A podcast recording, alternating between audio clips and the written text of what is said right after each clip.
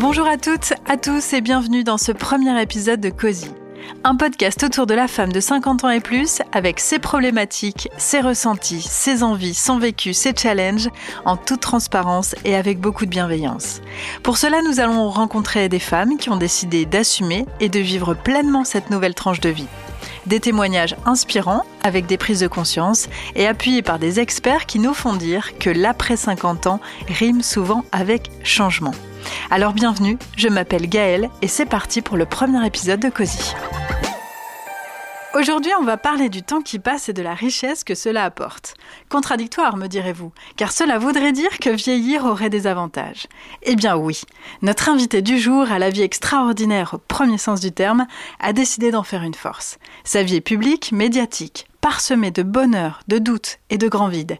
Elle nous raconte tout et nous explique son cheminement pour s'accepter et s'aligner avec ses valeurs. Bonjour Adeline Blondio. Bonjour. Merci d'être là, merci d'avoir répondu à notre invitation. Euh, puisque le sujet est posé, je n'ai aucun problème à te demander ton âge. J'ai 52 ans, Gaëlle. On va revenir un petit peu sur ces 52 dernières années, ton parcours wow. de vie.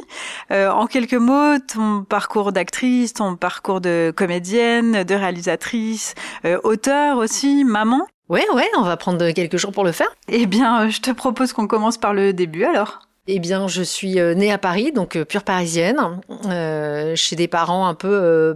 Mon père euh, est antiquaire et il était musicien à l'époque, compositeur de chansons. Ma mère était en mode mère au foyer, même si elle avait travaillé avant et que elle s'est mise à travailler après avec mon père. donc scolarité dans une école catho. après boîte à bac parce que je ne fichais pas grand chose et que mes profs considéraient que je devais être un peu débile en fait. mais réussi à avoir euh, mon bac. J'ai commencé des études à la Sorbonne, euh, des études de lettres modernes. Euh, J'essaie de faire rapide, rapide. Hein. Ouais. Euh, je me suis mariée. ce mariage m'a fait malheureusement abandonner mes études parce que c'était pas compatible et que on va dire que l'organisation de, de, de, ma vie de très jeune adulte dans un milieu qui était euh, démesurément grand pour moi et puis pas du tout, enfin dans lequel j'avais du mal à m'adapter parce que j'étais pas à la bonne place, j'avais pas le bon âge, j'avais tellement pas de choses qui allait bien à ce moment-là qu'il fallait que je me fasse la plus petite possible. Donc j'ai dû lâcher mes études et puis j'ai essayé d'apprendre d'autres métiers. Euh, donc j'ai fait euh, du mannequinat, mais j'étais pas suffisamment grande. Euh, et puis j'avais pas le droit de me dénuder trop. Et puis j'avais pas le droit de ci, pas le droit de ça. Donc il y avait pas mal d'injonctions. Du coup j'ai travaillé ensuite dans le parfum. J'ai monté ma propre marque de vêtements. Euh, après mon divorce, j'ai euh, fait euh, ensuite de la télé. Euh, j'ai présenté des émissions de télé sur M6 et puis j'ai fait de la radio. Ça, ça a été extraordinaire parce que d'un seul coup, je pouvais exister au-delà d'un physique esthétique. C'était plus euh, ben, soit joli, soit poli. Et, euh, et, donc, à partir de ce moment-là, ben, j'ai pu euh, exister différemment, ben, sans qu'on me voie, sans que euh, je sois apprêtée, maquillée, jolie, tirée à quatre épingles, un peu sexy, euh, hyper souriante. Euh, et ça, ça m'a donné envie d'autre chose. Euh, j'avais envie de contenu, j'avais envie de, de, de, de proposer d'autres choses. Et puis après, je suis devenue comédienne parce que ben, financièrement, c'était très très compliqué. Euh, et puis que j'avais plus de boulot pendant un moment. Je suis devenue comédienne, j'ai fait des sitcoms qui valaient ce qu'ils valaient, qui sont pas fous, mais qui sont devenus euh, bizarrement iconiques. Et puis ensuite, euh, j'ai atterri sur Sous le Soleil. Ça, ça a été une plus longue période de vie. J'ai rencontré le père de mon fils, donc c'était plutôt une période de vie chouette. J'ai eu mon fils. Et puis ensuite, euh, ben, euh, des séparations, euh, d'autres histoires, un gros burn-out, une grosse claque, rencontre du père de ma fille, j'ai ma fille, je suis stable, j'ai deux enfants, mais professionnellement c'est compliqué. je fais de la production, je fais de la réalisation, je fais, j'écris des bandes dessinées, j'écris des scénars, je participe à plein de choses, mais il y a eu des moments où ça allait super bien, puis il y a eu d'autres moments où ça plongeait, où j'arrivais pas à, incarner les valeurs qui étaient très importantes pour moi. Donc il y a quelques années, euh, je crois que j'ai fait une rencontre essentielle dans ma vie, c'est celle du, de l'homme avec qui je partage ma vie aujourd'hui, euh, que j'appelle Chéri Chéri sur les réseaux sociaux, et ça lui va très bien, qui m'a permis de prendre suffisamment de recul pour voir que ben quand on dit à son cerveau, ben tant pis, on va pas incarner nos valeurs, il y a quelque chose qui se passe et, et c'est compliqué. Donc, il m'a accompagné dans ce changement de vie qui a été euh, salvateur pour moi. On va en parler justement parce qu'on a bien compris que tu as une grosse partie d'une vie où tu n'étais pas alignée en fait au final avec toi-même. Est-ce qu'on peut dire ça? Ah, Il y a eu des moments où quand je faisais de la radio, j'étais alignée. Quand j'écrivais les BD, j'étais alignée. Quand euh, je faisais du théâtre, j'ai joué euh, les monologues du vagin, j'ai joué d'autres pièces. J'étais super alignée parce que pour monter sur scène sans être alignée, ça devient difficile. On a déjà le trac la plupart du temps, c'est un spectacle vivant, il peut se passer tout et n'importe quoi. Euh, sous le soleil, j'étais alignée. Il y a eu des moments où je l'étais moins parce que je laissais mon fils à la maison. Euh, mais il y a eu une période où, d'un seul coup, plus rien ne s'alignait. C'est-à-dire que euh, j'allais tourner en traînant la patte, j'écrivais des textes en traînant la patte, et d'un seul coup, plus rien ne s'aligne. Et c'est à ce moment-là, je pense que bah, j'ai explosé avec un burn-out et que, et que j'ai commencé à me poser des questions euh, mais ça, c'était, euh, c'était avant la naissance de ma fille qui a 11 ans, donc c'était déjà il y a, il y a 12-13 ans. Et il m'a fallu des années pour retomber sur mes pattes. Est-ce que tu peux nous expliquer comment c'est arrivé ce premier burn-out? Euh, ça s'est passé assez violemment en fait. C'est-à-dire que euh, j'avais vraiment besoin de travailler et donc j'ai cumulé euh, du théâtre, de l'écriture, euh, du jeu, des accompagnements. Enfin, c'était un peu n'importe quoi. Donc, je me chargeais en plus de toute la vie quotidienne d'une femme qui doit faire à peu près tout quand elle est en famille monoparentale. Et j'ai explosé en vol. Je suis j'ai été cramée sur place. C'est-à-dire que j'étais assise d'un seul coup, plus son, plus d'image, totale immobilité, euh, juste des larmes, incapacité à parler. Euh, et en quelques heures, je me suis transformée en espèce de loque humaine. Euh, ma famille m'a emmenée, m'a couchée, on, ils se dit bon bah elle va se reposer et puis ensuite on m'a emmenée dans des hôpitaux et puis on s'est aperçu que finalement ben ça avait cramé. Alors ce qui est intéressant dans le burn-out c'est que d'un seul coup on explose on a eu des signes avant-coureurs et puis on les a pas écoutés. On explose et on voit dans, les yeux de notre entourage qui nous prend pour quelqu'un de fort que finalement c'est horrible parce que quelqu'un de fort peut exploser aussi. Et, euh, sur cinq médecins que j'avais vus à l'époque, il y en a quatre qui m'ont dit Madame, euh, vous avez perdu l'usage des jambes, ben vous remarcherez un peu, mais ce sera jamais terrible. Vous ne pourrez plus jamais recourir. Euh, la voix, en revanche, c'est fini. Le bégaiement, c'est, ce sera votre mode de communication. Et maintenant, quand je suis très fatiguée, par exemple, je me remets à bégayer. Euh, et ça me rappelle que, que, j'ai eu ce truc-là et que je m'en suis sortie, donc je peux gérer et que, que j'ai la capacité de gérer. Le burn-out, une fois, j'ai rencontré une femme suisse qui m'a dit, nous en Suisse, hein, il y a un, un, groupe de femmes qui parlent du burn-out et tu vas voir, tu vas apprendre à l'aimer. J'ai aimé ce burn-out, mais comment quoi? Je me sens tellement euh, diminuée, tellement nulle, tellement, euh, tellement au fond du trou. Et puis, euh, et puis aujourd'hui, quand je regarde derrière moi, je me dis, bah, il a fallu exploser, il a fallu tomber aussi violemment, briser toutes les parties de mon corps quasiment pour que, pour que je puisse le reconstruire différemment, dans quelque chose qui m'allait mieux. Donc c'est ce que j'ai fait. J'ai réussi à remarcher, à recourir, à me récupérer mon corps, à reparler correctement, même si parfois euh, bah, j'ai des trous parce que j'ai pas le mot qui vient tout de suite et que ça m'énerve, mais je sais que c'est parti avec ça. Euh, il y a une partie du cerveau qui a été abîmée, mais je sais qu'il y a une autre partie qui, enfin, qui s'est reconstruite différemment aussi. Et donc je me dis, mais on peut pas être esclave de la cadence, esclave de ce qu'on attend de nous et de ce qu'on attend de soi et pousser tout le temps dans le rouge, quoi. C'est pas comme ça qu'on peut vivre. Et puis, euh, ben, mine de rien, en quelques années, je me suis reconstruit ma vie, j'avais échangé quelques trucs, mais pas tant que ça. Et qu'est-ce qui est arrivé? Ben, puisque je n'avais pas bien écouté le message, un deuxième burn-out est arrivé. Et là, violent? moins violent parce que je l'ai senti arriver mais je me suis retrouvée euh, allongée par terre à regarder le plafond. Je me suis retrouvée euh, avec des grands moments d'absence. Je me suis retrouvée avec ce corps qui d'un seul coup cessait de s'animer. Et là, il y a eu des grandes sirènes. Euh, Blondio, tu n'as pas compris. On t'avait donné un message. Ressaisis-toi. Fais quelque chose. Mon compagnon m'a emmené euh, euh, dans, un, dans un dans un endroit dans le sud de la France, dans, dans une thalasso, et il m'a laissé pendant huit jours. Et là, toute seule, j'ai réfléchi et je me suis dit, mais c'est peut-être maintenant qu'il faut que tu te reprennes parce qu'un premier burn-out, ça abîme, mais tu peux t'en sortir. Mais si le deuxième, tu l'écoutes pas, là, tu vas vraiment exploser. Fais preuve de résilience. À chaque fois qu'il t'est arrivé des choses graves, tu as réussi à t'en sortir. Essaie de te sortir de celle-là et de faire une version de toi améliorée. Et, euh, et quand, euh, et quand c'est revenu, je me suis sentie profondément humiliée. J'ai eu l'impression de m'être trahie. Et je me suis dit, mais là, tu peux pas, quoi Tu as deux enfants, euh, tu dois les, tu à charge, tu dois les assumer, tu dois te battre. Euh, le métier de comédienne, ça marche plus, donc faut que tu lâches. Euh, tu as commencé une formation d'autre chose. Bouge-toi, ma grande.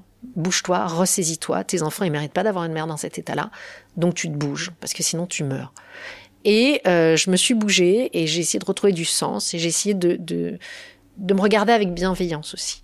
De me dire, regarde ce qu'il y a de bien et aide-toi, sois ton meilleur ami parce que tu peux être la meilleure des ennemis pour toi puisque tu connais tous tes points faibles, tu sais exactement où appuyer, où t'abîmer.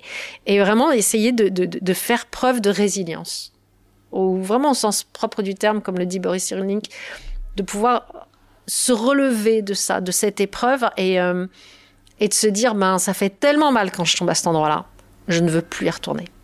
Et, euh, et j'ai mis du temps à lâcher, en fait, à, à, à lâcher la comédie, à lâcher la, la, la vie d'actrice, parce que je ne voyais pas euh, ce que je pouvais faire d'autre, à part actrice et auteur. Et... Tu t'es fait accompagner? Oui, mais je me fais accompagner depuis longtemps. Euh, et je trouve que c'est euh, passionnant, en fait, le travail euh, ouais, psychanalytique, en fait. Ouais. Travailler sur soi? Oui, oui, oui. Et je trouve que ça fait même partie de l'hygiène de vie, en fait. C'est-à-dire que quand on a à ses côtés quelqu'un qui a le regard neutre, euh, qui fait que quand ça va pas, on va pas vous dire euh, oh ma pauvre chérie, c'est vraiment terrible, mais c'est de la faute des autres. Être absolument de notre côté, je pense que cette bienveillance là, elle peut être dégoulinante et elle peut euh, ne pas nous permettre d'avancer. Euh, elle va pas être aidante. Euh, alors que quelqu'un qui va avoir un regard neutre pour poser les choses factuellement, pour que chacun puisse prendre ses responsabilités et se responsabiliser, sortir de la culpabilité pour en faire quelque chose, pour comprendre et pour avancer, là je trouve ça intéressant. Ce qui fait que ça fait des années que j'embête plus mes copines euh, dès que j'ai un problème de cœur ou euh, des questionnements existentiels. Euh, j'ai les bonnes personnes pour en parler, mais il n'y a pas ce côté euh, c'est tous des salauds, euh, c'est toi qui as raison, de toute façon, un perdu, dix de retrouver. Tous ces trucs-là, ça fait belle lurette que c'est fini. Et je pense que ça, c'est important comme accompagnement. Et aujourd'hui, euh, puisqu'on a parlé de ta vie d'avant, aujourd'hui tu as une autre vie, tu as changé de vie. Ah ouais. C'est complètement, on va dire. Euh, Est-ce que tu mal, peux nous expliquer mal. du coup cette nouvelle vie? Je me suis euh, permis d'imaginer autre chose. J'en ai parlé avec avec des amis proches qui m'ont dit mais en fait euh, t'accompagnes des gens à travers des des accompagnements de, de coaching, de respiration, de de, de, de gestion du stress. Peut-être que tu peux en faire quelque chose. Et une amie me dit, mais ça ressemble beaucoup à la sophrologie, ce que tu fais, parce que tu fais ça, ça, ça et ça. Donc je me renseigne. Euh, je me renseigne aussi sur euh, sur la naturopathie, sur toutes les choses qui m'intéressent et je me laisse complètement fantasmer l'idée d'une nouvelle vie, d'un nouveau métier et euh, je me donne carte blanche. Donc je vais voir des salons, je vais euh, sur les sur les professions euh, paramédicales, je vais voir des écoles, des, des, portes ouvertes. Vraiment j'y vais. J'ai mon chéri chéri à, mes côtés qui me pousse et du coup ça me stimule et ça me fait du bien. Je vais aller voir la médecine chinoise, la kinésiologie. Vraiment, j'ai été voir beaucoup de choses. Et la sophrologie, je rencontre Catherine Aliota, que mon frère connaît, et me dit, écoute, va la rencontrer, puis tu verras bien. Je la rencontre, et je rencontre une femme, je la trouve alignée. Elle a la banane, elle est ancrée, elle, elle, elle, elle, elle est souriante, elle est solide, elle est pertinente. Ce qu'elle me raconte me, me, me parle, euh, m'inspire, et je me dis, ben go, j'y vais. Donc j'ai fait cette formation avec toujours euh, ce qu'ont euh, souvent chevillé au corps les comédiens et les anciens comédiens le syndrome de l'imposteur. Mais je me retrouve dans une classe avec d'autres élèves, euh, ben, avec des âges extrêmement différents. Et puis, euh, et puis après la formation, ben, je m'y mets sérieusement. J'ouvre un cabinet, je commence à me constituer une clientèle, je commence à avoir des gens qui me suivent et je suis contente. Et pof, confinement. Donc, euh, il y a euh, un an et demi, deux ans de boulot, de formation, de construction, de boulot qui est jeté à l'eau en, en, quelques heures, quoi. Une, une, annonce. Voilà, en une annonce. Et, euh, et, avec ce souci de se dire, mais comment je fais pour, euh, bah, pour vivre euh, pas seulement financièrement, mais comment je fais pour incarner quelque chose? Parce que c'est difficile d'être toujours sur des projets qui tiennent pas ou dans lesquels vous croyez pas. Dans la vie sociale, on, on, on vous juge pas sur l'humain que vous êtes, on vous juge à, à, votre réussite, à votre succès, à votre réussite financière. Euh, à la taille de votre appart, à la, la, tête de votre voiture, quoi. Et du coup, je, je me dis, c'est pas possible, quoi. autant de temps, rien fini. Euh, et puis euh, pendant ce confinement, j'ai euh, j'ai mon entourage qui me dit mais euh, t'as quand même un petit nom, tu pourrais peut-être euh, bah, parler de sophrologie ou aider les gens sur Instagram par exemple. J'ai une copine qui a une association qui s'appelle Léa qui s'occupe de familles endeuillées ou de familles dont les enfants sont victimes de maladies lourdes et graves. Me dit est-ce que ça t'embête de filer des cours de yoga aux, enfants qui en ont besoin? Je dis bah ok, go. Donc euh, une fois toutes les semaines, je donne un cours de yoga à des enfants qui sont euh, ou maltraités ou handicapés ou malades et, euh, et, ça fonctionne bien et je me sens à ma place. Et puis ensuite, je fais ça une fois par semaine pendant tout le confinement pour des aidants et puis pour des soignants. Et puis d'un seul coup, je me dis bah j'ai peut-être perdu beaucoup de ma vie professionnelle puisque c'est revenu à zéro mais j'ai quand même des compétences. Et ces compétences, je vois qu'elles aident les gens. Donc j'ai fait quelques petites vidéos en plus. Et là, je vois un compte Instagram qui commence à prendre de l'importance, à parler aux gens. Je trouve une audience différente. Je m'aperçois que ce que les gens connaissent de moi, de la personnalité publique, ben finalement, euh, c'est plutôt un plus parce qu'ils se disent, ben, on a confiance en elle. Caroline Drancourt, elle a défendu euh, beaucoup de gens quand même dans Sous le Soleil. Et puis c'était une super bonne copine pour Jessica et, Laure. Donc euh, c'est notre copine aussi. C'est vrai. Et du coup, ça, ça leur a donné euh, un, autre, un autre accès. Euh, accès à la bonne copine, à celle qui pouvait euh, bah, proposer des pistes plus que donner des conseils. Mm-hmm. euh, pas la, la, la je sais tout, là voilà, moi j'explore ça, voilà comment ça marchait pour moi, et vous essayez et vous me dites comment ça marche. Est-ce que ça euh, explique aussi ton changement de vie de Paris à la Camargue? Euh, je, pense que le changement de vie, oui, euh, ça, l'explique en partie. D'ailleurs, on, avait déjà cette maison en Camargue et, j'avais été me réfugier pas loin. Et puis pendant le, pendant le Covid, quand j'ai tout perdu, on est allé, enfin, on, s'est retrouvé coincé surtout là-bas. Et, et, à la fin du confinement, je me suis dit, ben, j'ai perdu toute ma clientèle, faut tout recommencer. Euh, mon compagnon m'a proposé qu'on qu'on tente cette aventure. Je me suis dit, mais euh, si je le fais pas maintenant, je le ferai jamais. Et qu'est-ce que je risque? Je suis dans un endroit extraordinaire. Euh, il y a des chevaux, il y a la nature, euh, il y a l'homme que j'aime, ma fille. Nos, nos, nos, grands sont grands, ils peuvent se débrouiller sans nous. qu'est-ce que je risque? Donc on, on, a dit go et on, on s'est tenu la main bien fort. On a, on a sauté ensemble. Et je trouve que c'est une super expérience de vie super expérience de vie. Alors c'est très très différent, hein, mais ça permet euh, ça permet autre chose. Et je pense que j'avais besoin de quelque chose d'aussi euh, drastique, d'aussi d'aussi fort euh, pour pouvoir euh, vraiment euh, voir qui j'étais quoi et, euh, et me retrouver. Et pour toi, du coup, s'occuper de soi, être en, effectivement en accord avec soi-même et avec son environnement, en fait, au final, est-ce que ça participe au bonheur? Ah, je pense qu'il est très compliqué d'être heureux si euh, on n'est pas content de son environnement et qu'on s'entend pas avec soi-même. Je vois pas comment c'est possible. Je pense que le bonheur, ça se construit euh, avec plein de petites choses. Euh, pour moi, les, petites rivières font les grands fleuves et, c'est petites choses par petites choses qui vont faire que on peut habiter sa vie et puis on peut l'habiter confortablement et puis ensuite on peut l'habiter joyeusement. Alors le bonheur, on n'est pas tout le temps heureux, mais on peut accéder à une certaine sérénité qui, elle, peut rester euh, de façon plus stable. Après, il y a des pics de joie, évidemment, euh, qui peuvent faire peur, parce qu'on a peur de la redescendre derrière, on peut avoir, on peut avoir peur, mais euh, oui, oui, oui, bien sûr. Et est-ce qu'on peut habiter son âge? Bien sûr, on peut habiter son âge. Et pour toi, comment on fait ça? Parce que c'est pas facile le temps qui passe. On voit son reflet dans le miroir, on voit son corps changer, on voit son visage changer, on voit ses expressions, on voit sa forme, on voit son dynamisme. Comment on fait pour habiter son âge? Eh ben, je pense qu'on ça passe par l'acceptation déjà, euh, et puis par une vigilance. Qu'est-ce que je fais pour euh, continuer à avoir de l'énergie? Qu'est-ce que je fais pour continuer à habiter mon corps, à, à l'incarner, à vivre avec au mieux? Qu'est-ce que je fais euh, Je regarde des figures inspirantes, par exemple Jane Fonda, je la trouve hallucinante. Euh, Incroyable même. Mais aujourd'hui, à 52 ans, par exemple, je suis plus en forme que euh, bah, l'année de mes 22 ans où je me suis pris mon premier coup de vieux, ou que euh, l'année de mes 49 ans où je commençais une préménopause où je m'étais pris 5 kilos, j'étais déprimée, molle, gavée de bouffées de chaleur. Je me disais, mais c'est pas possible, ça y est, je suis vieille, c'est fini. Et je me suis dit, bah non, tu vas te bouger, tu vas faire deux fois plus de sport, tu vas faire un peu plus attention à, à ton alimentation, tu vas aller chercher toutes les petites choses que tu peux re-régler pour réaffiner. et pour, et pour régler la mécanique et adapter avec, bah, avec les besoins de ton âge. Vous faites pas vivre et manger un adolescent, que, que ce soit un garçon ou une fille, de la même façon qu'un jeune adulte, de la même façon qu'un sportif de haut niveau. Donc c'est s'adapter euh, à qui on est à ce moment-là. Et est-ce qu'on arrive à déterminer facilement qui on est aussi? Parce que euh, on ne le savait peut-être pas avant, et l'âge avançant, euh, on le sait peut-être un peu moins. Donc on commence par quoi? On commence, moi je commence par une anamnèse, c'est-à-dire un questionnaire où la personne va pouvoir prendre le temps de, de, de faire la cartographie d'elle-même à l'instant T.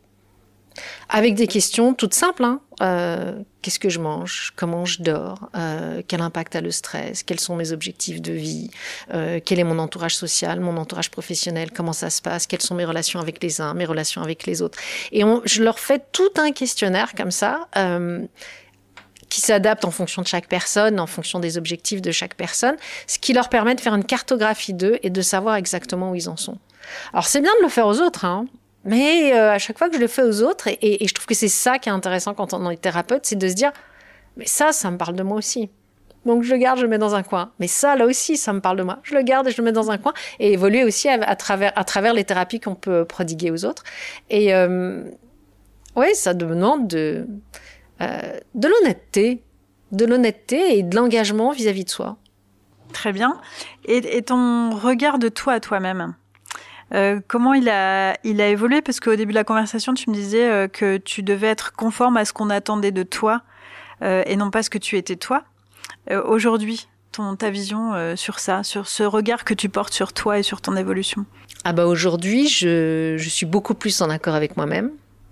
Je pense que parfois j'ai le petit pas de côté pour me dire, dis donc Blondio, tu te serais pas mis un petit peu euh, dans le rouge là, euh, un peu euh, dans, un piston de seringue d'où il faudrait vite sortir. Euh, j'essaye d'avoir plus de discernement et d'être en accord avec moi-même d'être en accord avec avec la façon dont je mène ma vie et, d'incarner mes valeurs. Et pour moi, ça c'est ultra important. Et il y a des choses, euh, je les fais pas, même si elles sont, si elles pourraient être intéressantes et rapportées, euh, parce que je me sens pas de le faire. Je, pense que j'ai pris de la maturité là-dessus et, euh, du lâcher prise. Quand on m'appelle pour aller faire euh, des, interviews dans, dans des magazines People et que je refuse, on me dit mais attends, t'as quand même double page avec un super photographe. Ouais, mais moi en fait non, ça ne m'intéresse pas et ça ne me sert à rien et, et j'ai l'impression de, de de donner ma vie en pâture à tout le monde et j'ai pas forcément envie euh, d'avoir la vie des uns des autres. Une émission de télé qui me propose de venir me suivre pendant deux jours dans mon intimité, mais euh, non. Avant, j'aurais sans doute été euh, obligée à le faire par une boîte de production qui m'aurait dit mais non, ça fait partie du boulot de comédienne, de faire la promo. Aujourd'hui, j'ai l'impression d'avoir beaucoup plus la main sur ma vie, en fait. Et tu parles de maturité. Pour toi, euh, ça apporte quoi la maturité? Ah ben, ça apporte du discernement ça apporte euh, du recul, euh, la maturité dans le sens euh, j'avance humainement, pas la maturité d'un fruit qui mûrit parce que bah, parce que c'est le temps qui passe quoi. Euh, c'est pas seulement une question de temps, je pense, parce que on, peut vieillir aussi en mode vieux con. Moi, j'ai plus envie de vieillir en mode vieux sage ou, ou vieux fou. Mais j'ai j'ai envie que le temps qui passe euh, devienne mon allié pour que j'apprenne plus, pour que je, je, j'avance plus dans mon humanité.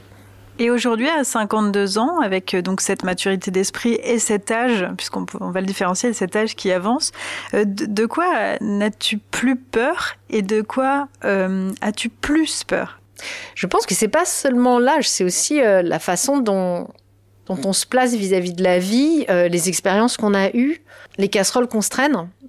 Je pense que l'âge, surtout chez la femme, quand on a été ou quand on est une personnalité publique, il oblige à se poser à un moment donné et à voir ce qu'on a envie de faire de soi. Euh, et, que, et que du coup, bah, moi par exemple, j'ai plus peur, euh, j'ai moins peur de vieillir, j'ai moins peur de. Évidemment, c'est pas agréable. Euh, parce qu'on est comme ça, puis ensuite il y a un plateau, puis ensuite c'est le déclin, et on le sait, mais euh, eh ben, je sais que euh, je vais pas pouvoir résister contre tout, mais je mets en ordre des choses pour pouvoir rester le plus longtemps en vigilance, euh, en forme. Esthétique. J'ai été un produit esthétique, je pense que je ne le suis plus, mais euh, de mettre les choses de mon côté pour pouvoir continuer à avancer comme je l'entends. Donc j'ai plus peur de vieillir. C'est-à-dire que la mèche blanche, hein, bah maintenant, euh, plus personne n'est là pour m'emmerder à devoir l'atteindre. Euh, donc je l'assume et ça me va. Et si je l'atteignais, j'ai l'impression de me trahir. Donc j'ai plus peur de ça. J'ai plus cette chose qui pesait beaucoup au-dessus de nous, euh, les filles, qui était euh, tu vieillis, tu n'as pas encore euh, fait une carrière extraordinaire, c'est bientôt fini, tu vas bientôt être périmé. Et aujourd'hui, je me dis, bah, ok, j'avance, j'avance dans la vie et je, euh, je donne l'autre de l'expérience, euh, des compétences, j'affine mes capacités, j'affine mes compétences, j'essaie de devenir pertinente. Et je pense que c'est ça aussi le sens de la vie, c'est plus j'avance, plus j'apprends. Et donc, à contrario, de quoi as-tu le plus envie aujourd'hui? De pas me trahir, de rester euh, aligné, euh, de rester aligné, ouais. Pour moi, l'idée, c'est d'être aligné tête, cœur, corps. Euh, j'ai envie de pouvoir euh, profiter au maximum de la vie aujourd'hui parce que euh, il y a eu des années où c'était vraiment compliqué. Pouvoir sourire à la vie, ne plus avoir peur en permanence qu'il y ait une catastrophe, qu'il y ait un drame, qu'il n'y ait, ait, pas de boulot, qu'il y ait du rejet, de pas être aimé, de pas plaire, de pas être choisi eh ben, euh, je trouve que ça, c'est bien déjà de pouvoir se débarrasser de ça. C'est clair. Et, euh, et, tes conseils justement pour euh, mieux appréhender ou en tout cas mieux vivre son âge? Eh bien, eh bien, alors, plus que des conseils, parce que je trouve que c'est toujours hyper compliqué et hyper engageant de donner des conseils avec un côté euh, je sais. Euh, c'est ce que je fais sur mon Insta, c'est que je propose des pistes en me basant sur euh, à travers plusieurs prismes, soit l'alignement tête cœur corps si la tête va et qu'elle est cohérente avec, euh, avec les émotions et que le corps euh, suit, normalement déjà ça va mieux. Si on incarne ses valeurs, si on respecte les valeurs qui nous incarnent et chacun ses valeurs, déjà ça va mieux. Ensuite, il y a les quatre piliers de la santé. Il y a le sommeil, l'alimentation, l'activité sportive et la joie. Déjà, si je peux avoir euh, ces quatre piliers-là qui tiennent debout, ça va aider. Donc à travers ça, euh, eh bien, il va y avoir une vigilance qui va se faire euh, sur euh, la qualité du sommeil. Déjà, si on dort bien, eh ben, c'est énorme. L'alimentation, la façon dont on gère l'alimentation, pas seulement pour des questions de poids, pour des questions d'énergie, euh, pour des questions d'humeur, pour des questions euh, d'émotion aussi. Euh, L'activité sportive hein, pour pouvoir relancer l'énergie, pareil, pour pouvoir exister aussi. Et puis l'activité sportive, c'est l'occasion ben, de créer des liens avec des gens. Moi, je m'astreins par exemple à aller plusieurs fois par semaine à un cours de yoga, alors que je pourrais tirer mon tapis toute seule et faire mon, ma séance toute seule dans un groupe avec des filles. Voilà, parce que au moins, ben, je suis dans le lien, je suis dans, dans la convivialité, ça crée quelque chose. Et puis la joie, trouver des choses de pour, pour se permettre d'être joyeux, parce qu'on culpabilise. Hein. Souvent, les femmes disent non mais j'ai pas le temps, j'ai pas le temps, j'ai pas le temps pour les trucs fun. Il faut que je fasse les trucs sérieux. Et toi, au quotidien, tu, tu appliques tout ça? Et tu l'appliques comment, à part le yoga dont tu viens de nous parler? Des nuits correctes prendre conscience si j'ai pas dormi correctement ou suffisamment, euh, bah, qu'il faudra que je m'impose un temps de repos dans la journée à travers une méditation, une relaxation, euh, l'alimentation. Et ça, ça commence dès le matin.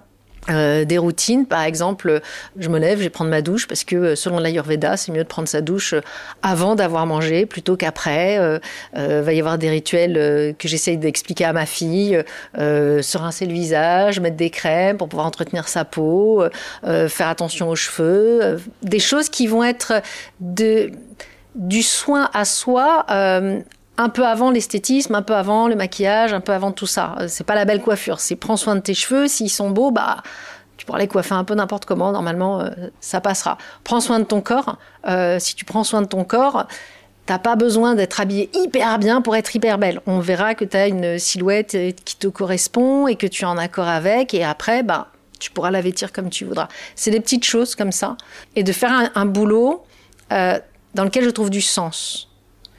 Et ça, parfois, c'est hyper compliqué pour les gens, d'avoir un sens dans leur vie, de se lever en se disant, mais qu'est-ce que je fais de ma vie aujourd'hui?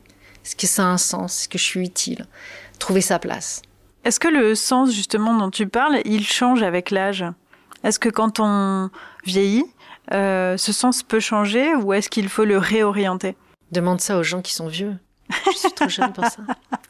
Très bonne réponse. Euh, je pense que oui, le sens évolue. Euh, avant, ça m'allait très bien de, distraire les gens à travers des séries. Aujourd'hui, j'ai plus envie de les accompagner euh, à cheminer vers eux-mêmes. C'est là où je me trouve à ma place. Mais avant, dans, le, dans les autres places que j'ai pu occuper, il y a eu des places qui m'allaient parfaitement bien. Est-ce que tu as des regrets ou des, des chemins qui ont été empruntés qui n'auraient pas dû être empruntés dans ta vie ou d'autres où tu te dis bah au final j'aurais peut-être pu le voir avant? En fait, avec le recul, je relis parfois différemment mon histoire. Et je comprends mieux certaines expériences euh, qui me permettent de comprendre mieux la personne que je suis aujourd'hui. Mais je trouve que de refaire le match, c'est toujours un peu euh, oui, mais s'il n'y avait pas eu ça, oui, mais oui, mais toutes ces choses-là font euh, que nous sommes chacun aujourd'hui à ce moment-là la personne que nous sommes. Et pour conclure euh, sur ce même sujet, qu'est-ce que tu dirais à la jeune femme de 25 ans? Cette jeune femme que tu étais à 25 ans, mais avec le recul d'aujourd'hui, de tes 52 ans À 25 ans, euh, je lui aurais dit, ben, tu as raison de, croire que tu peux valoir autre chose que d'être uniquement euh, cette chose esthétique qu'on te demande d'être. Tu as raison de bouffer des bouquins, tu as raison euh, d'avoir envie de dire autre chose, tu as raison d'avoir envie de proposer autre chose. Euh, fais-toi confiance. Et, euh, et, ne laisse pas les autres penser à ta place ou, euh, ou te dire ce qu'il faut que tu fasses. Et puis, euh, et puis, euh, et puis, t'en vaut la peine, peut-être. Donc la confiance. La confiance, mais c'est hyper important la confiance. Et, Bien sûr. Je vais juste être moi, et puis si ça vous va pas, bah c'est pas grave. Mais ça me va très bien. je, je, je, serai, je resterai moi parce que c'est plus simple. Merci beaucoup Adeline, c'était euh, passionnant, inspirant. Merci, Merci. d'avoir accepté notre invitation. Avec plaisir. Merci de nous avoir écoutés et on se donne rendez-vous pour un prochain épisode de Cozy.